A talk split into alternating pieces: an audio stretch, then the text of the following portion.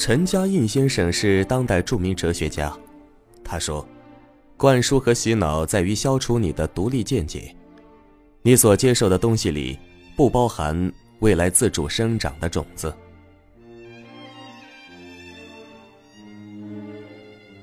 什么是洗脑？就是为了自己的利益，给别人强行灌输一套虚假的观念。这个定义里面有三个关键词，一个是灌输，一个是虚假，最后一个是为了洗脑者自己的利益。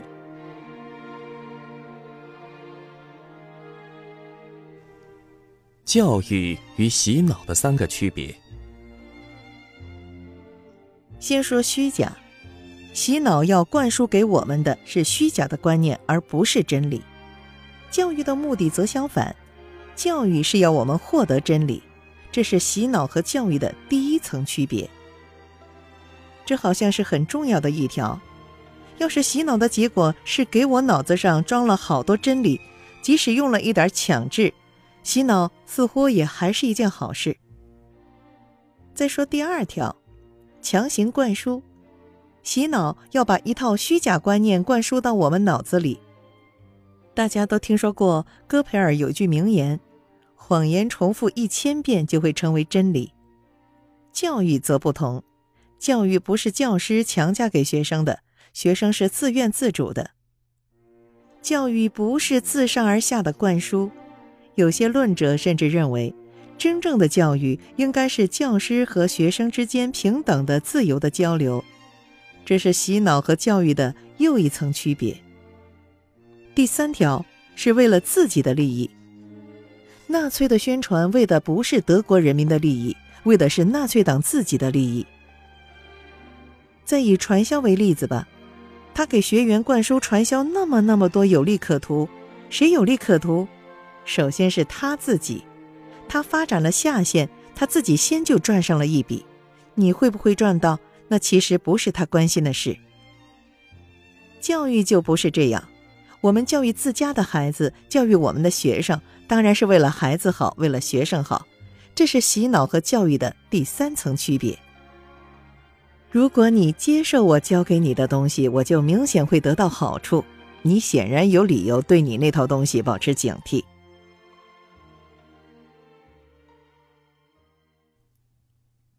每一种区别都存在疑点。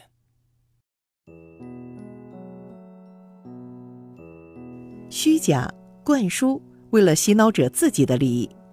从这三个方面看，的确，教育都不同于洗脑。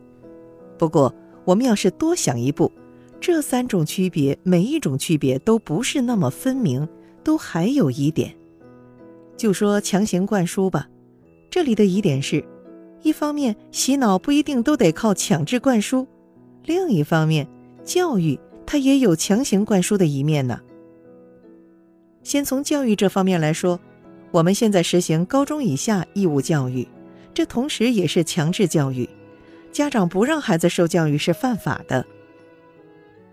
教育也并不总是讲道理，很多东西直接就要求学生背下来。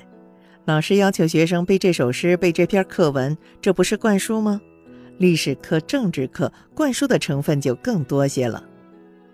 灌输背后都有强制，背不下来就扣分，这就是一种强制手段。想想我们怎么教孩子弹琴，强制就更明显了。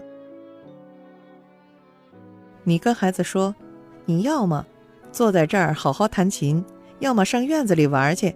十个孩子，十个到院子里去玩。我知道，有些论者主张，真正的教育不可以是灌输，而是老师和学生之间平等的、自由的交流。这种主张显得开明，而且政治上正确。我当然十分赞成我们的教育应该减少灌输的部分，增加自由探讨的部分。到大学阶段，尤其要更多的自由探讨。不过，教育不可能等同于自由交流，小学、中学就不去说它了。即使到了大学，师生之间也不完全是在平等交流。要是平等交流，就不该让学生付学费，而老师拿一份工资。应该由谁来确定真假好坏？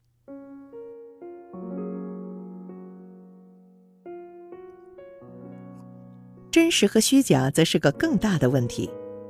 我们也许会想，我们把四人帮那一套叫做洗脑，是因为他要灌输给我们的是一套错误或者歪曲的观念。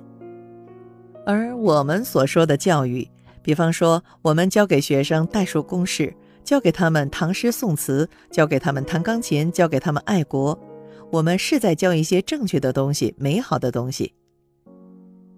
大家已经听出来了吧？这个想法没能把我们带得很远。暂且不说家长会给孩子讲圣诞老人的故事，会告诉孩子他是从面包树上生出来的。这里的大问题是，应该由谁来确定真假好坏？最后再来看看为谁的利益这件事。如果你为自己得到好处来教我，我就有理由怀疑你在洗脑。我们教育自家的孩子是为了孩子的利益，至少首先或主要是为了孩子的利益，而不是为了我们自己这些教育者的利益。你要是把爱国主义教育、舍己救人的教育都说成洗脑，那么除了市侩哲学，就没什么不是洗脑了。我们说到教育难免有灌输的成分，不过老师虽然规定了你必须学什么东西。他通常却不禁止除此之外你学点什么。换句话说，他并不屏蔽相反信息和不同的意见，不禁止你去参照比较，也不禁止你去琢磨这些东西背后的道理。你必须把这首诗背下来，但你去读别的诗，他不管，不管你懂不懂，你必须背住这个公式。但你偏要去自己把这个公式推演出来，老师并不制止。多半还会鼓励呢。洗脑就不同了。我们说传销班是洗脑，一部分原因就在于他力图屏蔽不同信息。大多数学员是主动参加这种传销的，不像是抓壮丁那样把你拉进去的。不过你一旦进了传销，多半会被封闭起来，不允许自由出入，还把手机给没收，不让你自由通话。洗脑的先决条件是屏蔽不同的意见。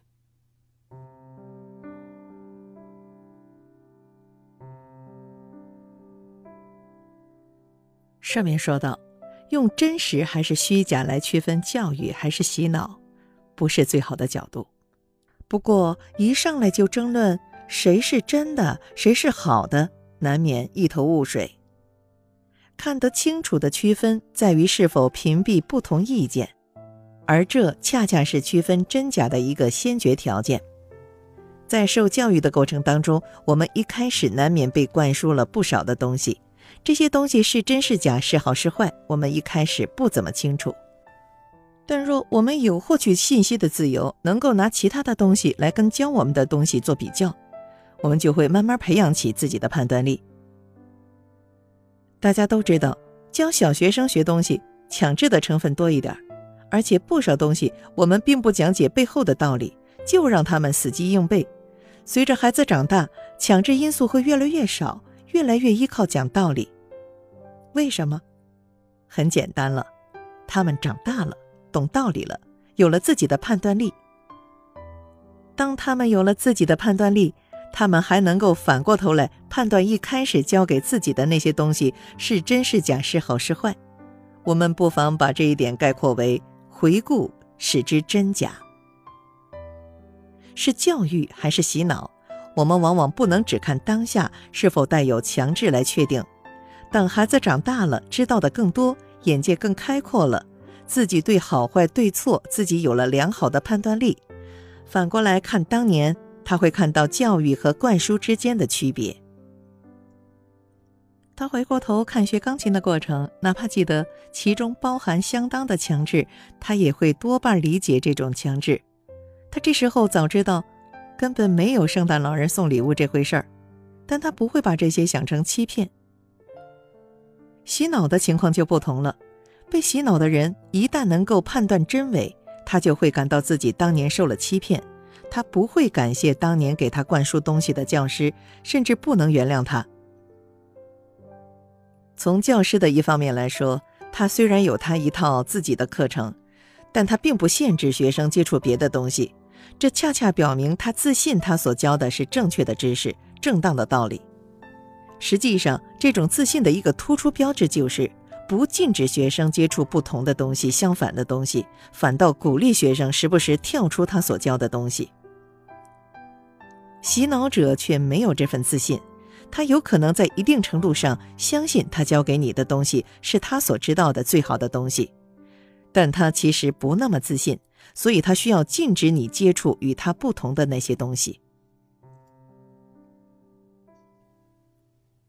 教育的意义在于培养独立判断力。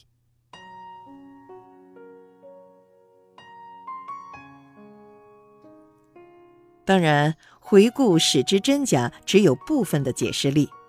你教孩子吃辣，他也许慢慢就喜欢吃辣了；教一个人喝酒，他慢慢就爱喝酒了。钢琴和数学也是一样。实际上，如果他将来成了数学家、钢琴家，一定是他后来慢慢爱上了这个行当了。这是从正面说。如果从反面想，你教给他什么，他就爱上什么，正是洗脑这件事最可怕的地方。圣殿教徒直到自杀前的一刻，可能仍然相信他的人生受到了正确的指引。在极端情况下，事情的确会糟糕到无法挽回。不过，大多数情况下，我们也不必过分恐慌。公开说理可以引导当事人反思，引导他拿观念与现实对峙，看到现实生活中还有别的很多选择。前面曾问到大家，要是洗脑的结果是给我脑子里装上了好多真理，洗脑会不会是一件好事儿呢？不是。我是要真理，但我不是要占有真理，我要的是追求真理，从而认识真理，要的是我自己去逐步认识真理这样一个过程。或者说，如果你自己并不追求真理，那么即使真理落到你手里，你也不知道它是真理。什么是真理的问题与你是谁的问题是连在一起的。教育的理想是举一反三，我有自己的理解和见解才能举一反三。灌输和洗脑则在于消除你的独立见解，你所接受的东西里不包含未来自主生长的种子。教育里有一部分当然是长辈和老师把他们认为好的东西，把他们认为正确的知识传递给下一代。然而，同样重要的是，甚至更重要的是，我们希望培养学生的独立判断力，培养他的自由人格，希望他成熟起来，能够在他自己的时代里，依他自己的性情去获得他自己的好，去过上一种有充实意义的生活。至于什么是他的有意义的生活，则并不由教育者决定。依我看，这是教育和洗脑最根本的区别。